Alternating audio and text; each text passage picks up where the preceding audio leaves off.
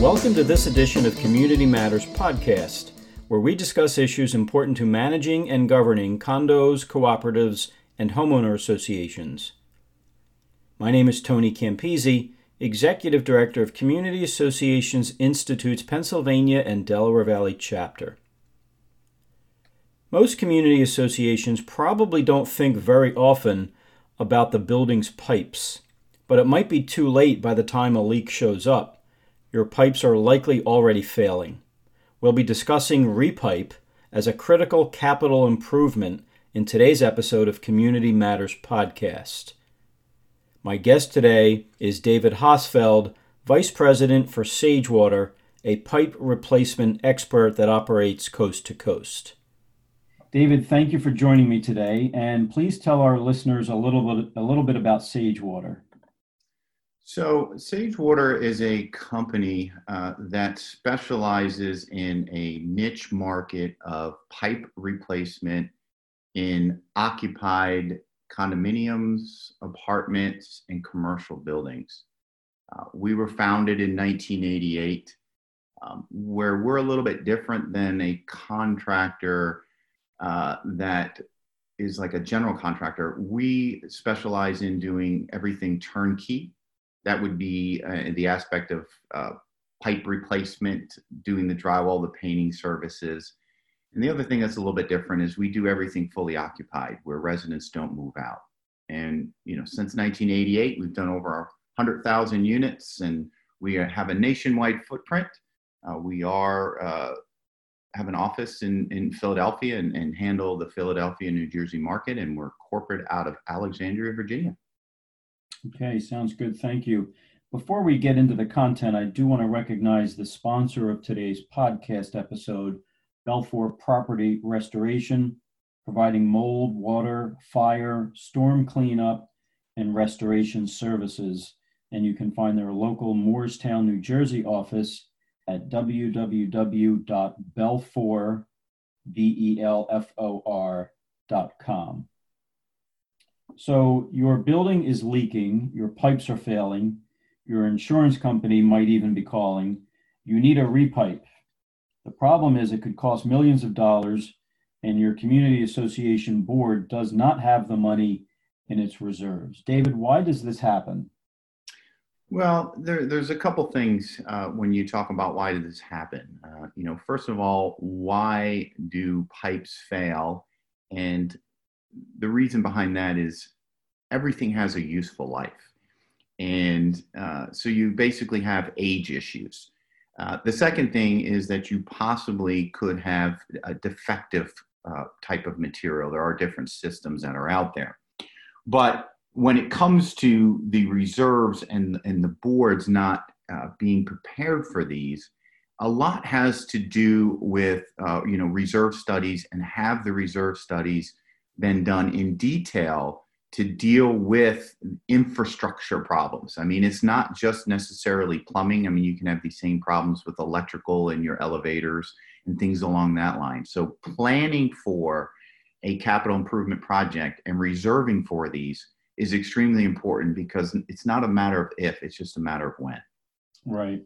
Can you explain uh, what a repipe is and, and what all it entails? So you you have three systems within a uh, within a building, uh, either high rise or garden style. Uh, garden style would be your two to three story walk up type buildings, um, and of course even in your individual home, and those systems are, first of all, domestic water. That would be your drinking water. Um, those will fail because they have a useful life out of them. Uh, the other that you have is your drain pipes. That's where when you flush a toilet or when it goes down your kitchen sink. And those too have a useful life and at some point have to get them replaced. And that's what we call a repipe. And there are certain uh, situations where your heating and cooling, it's more in high rise buildings, but your heating and cooling is done off a central plant and uh, it uses water to go through pipes. They're either cold water for chilling or hot water for heat that then go through a fan coil in your unit to create the heating and or cooling. those two have a useful life that they eventually do need to get uh, repiped.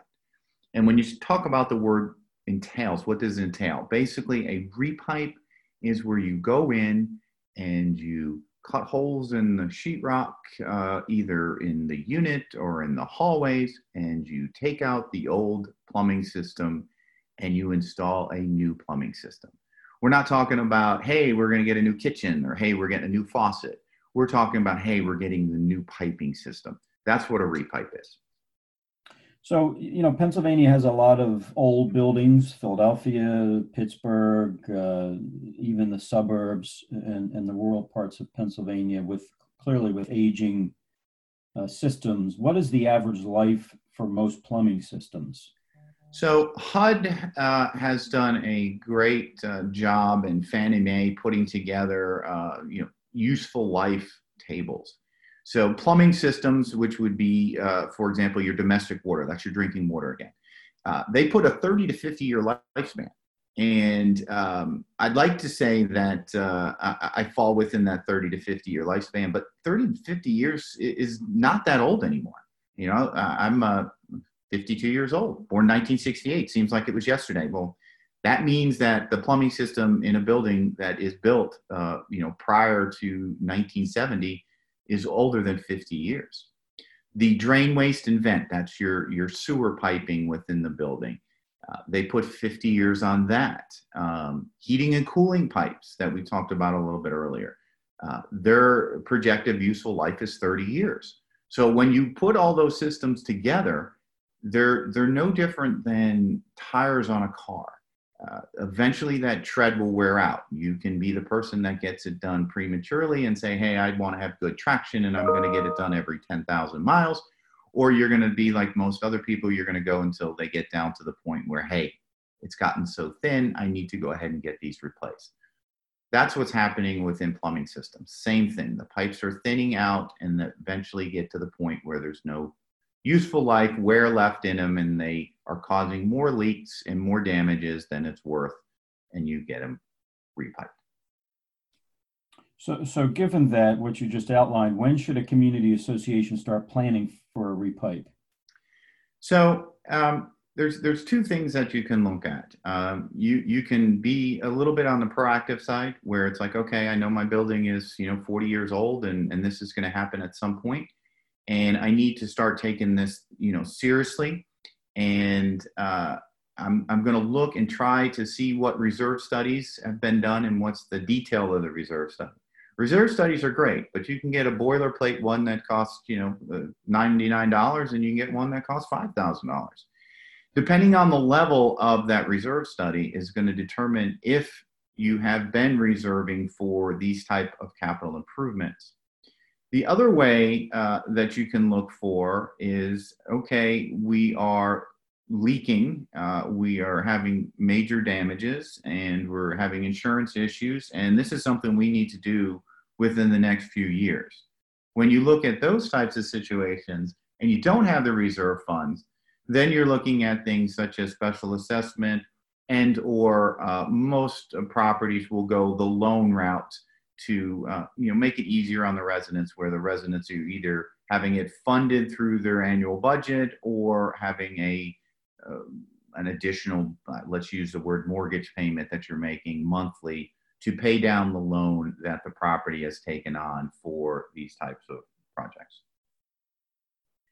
You know finances are always an issue in community associations uh, and this sounds like an expensive proposition. So what, what's the average cost of a repipe? Um, as we talked about, you have the three different systems that are out there. Uh, you have the domestic, the heating, cooling, and the drain, waste, and vent. And then, of course, you have high-rise buildings, and you have that walk-up uh, that we were talking about a little bit earlier, the two, uh, two to three-story buildings.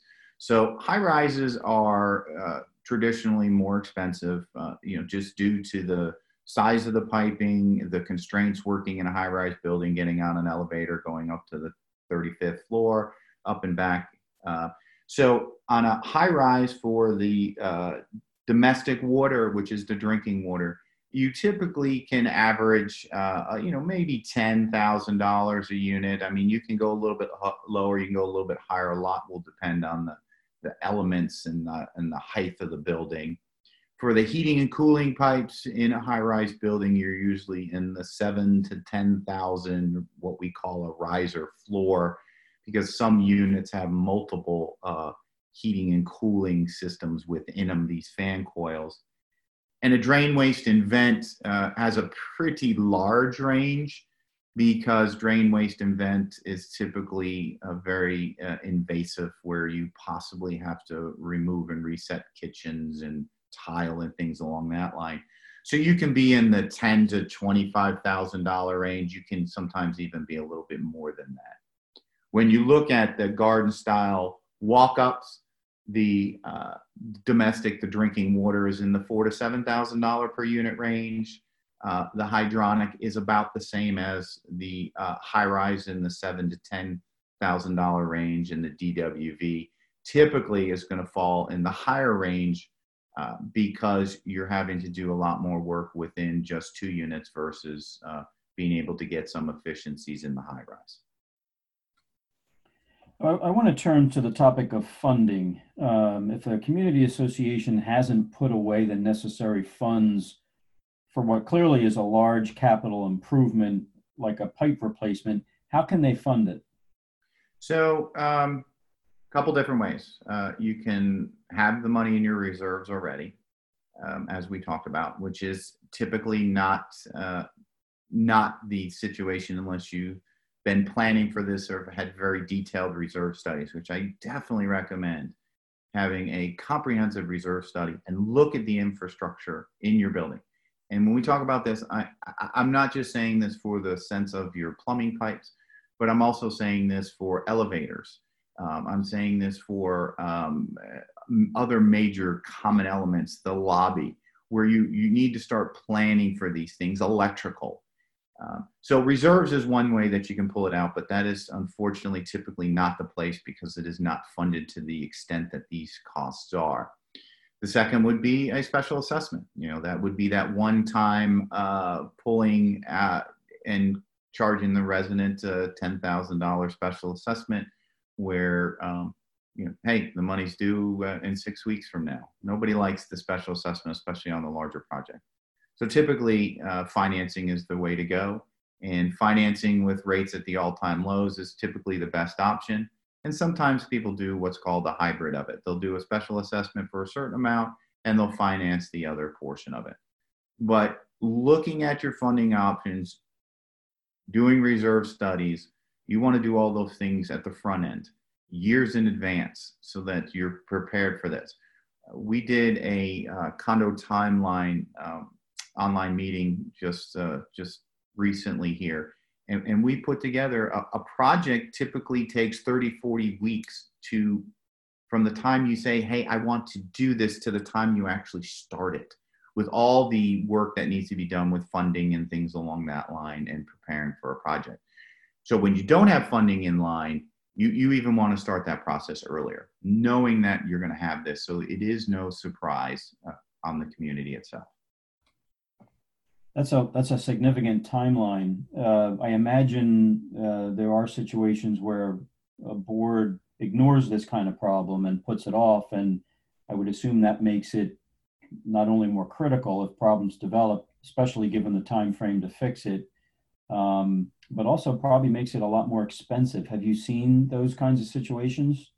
Yeah, well, you run into a few situations with that. You the the expense situation comes into we've been putting this off we've been having leaks we have paid hundreds of thousands of dollars in damages either through our uh, deductible or through we're not able to get the same rate for insurance and we are paying 30, 40, 100% premium increases due to the fact that our pipe is leaking.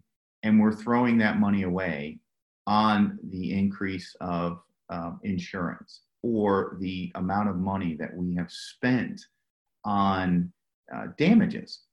Uh, the one way uh, that that helps with this is that boards boards change, committees don't.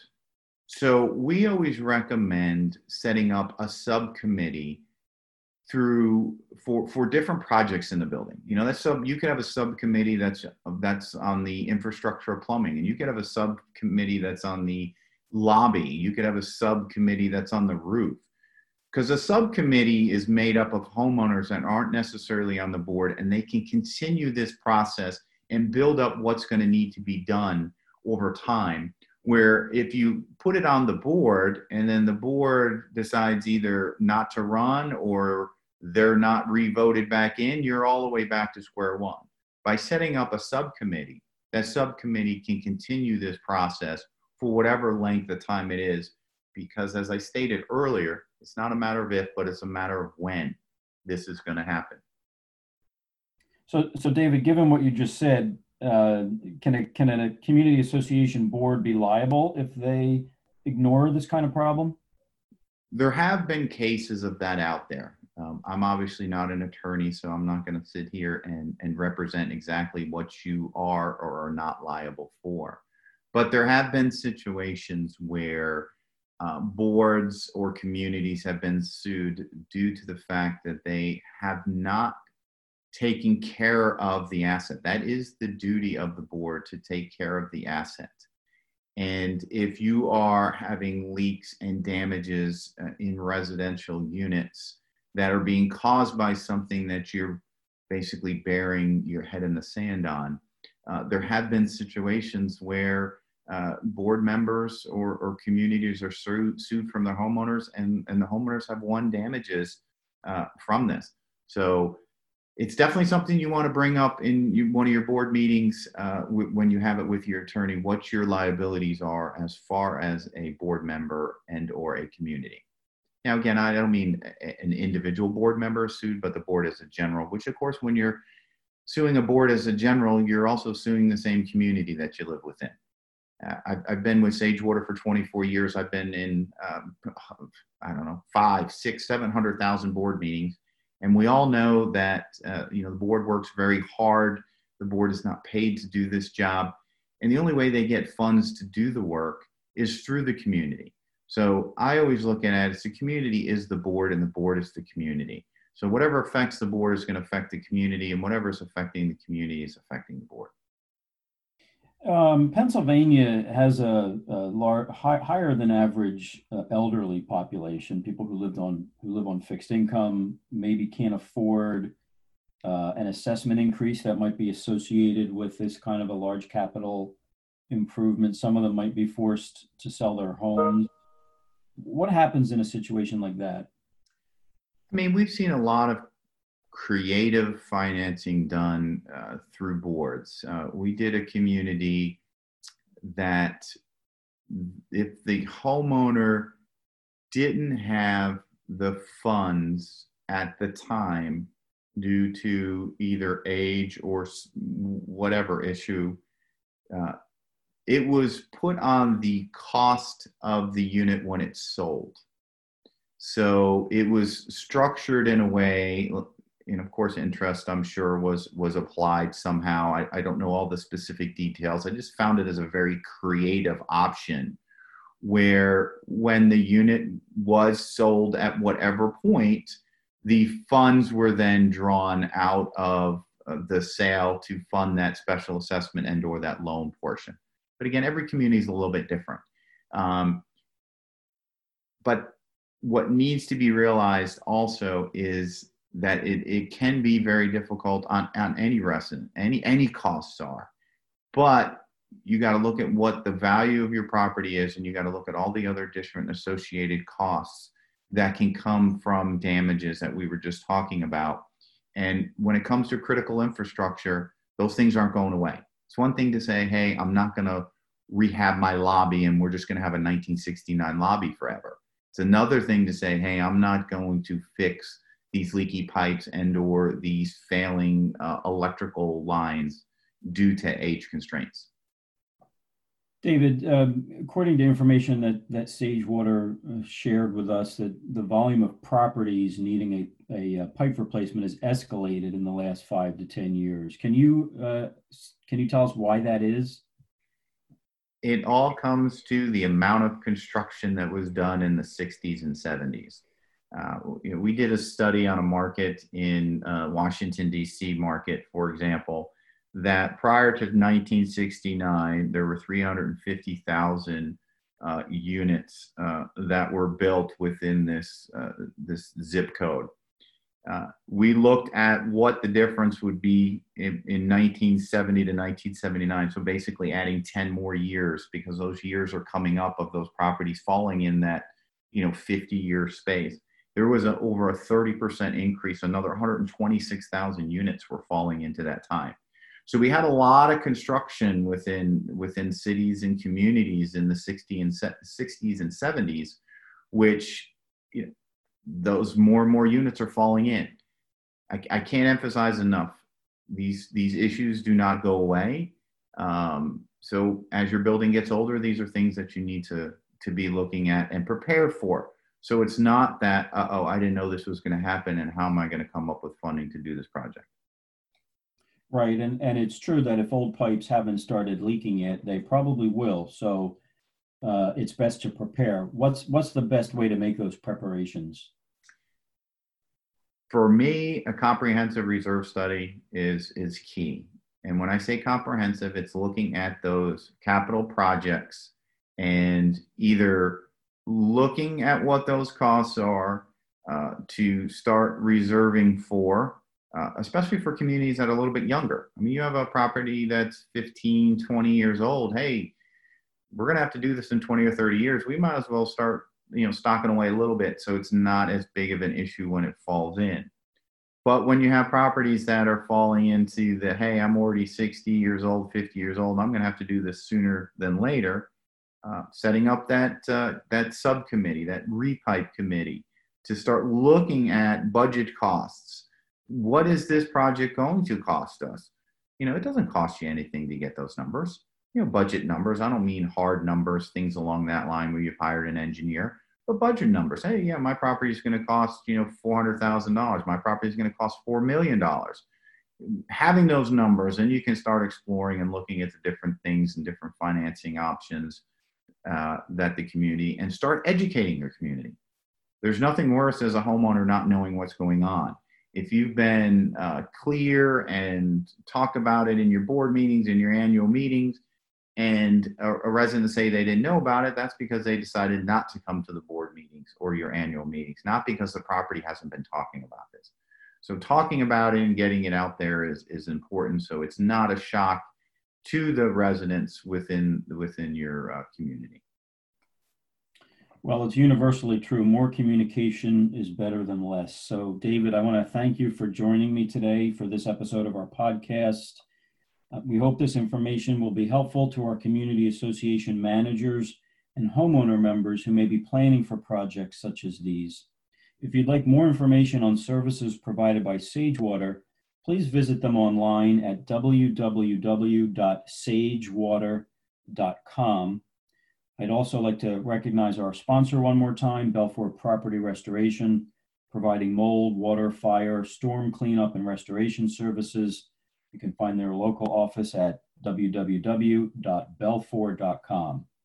For more resources and best practices on managing and governing your condominium, cooperative, or homeowners association, please contact CAI or visit our website at www.cai-pa.org.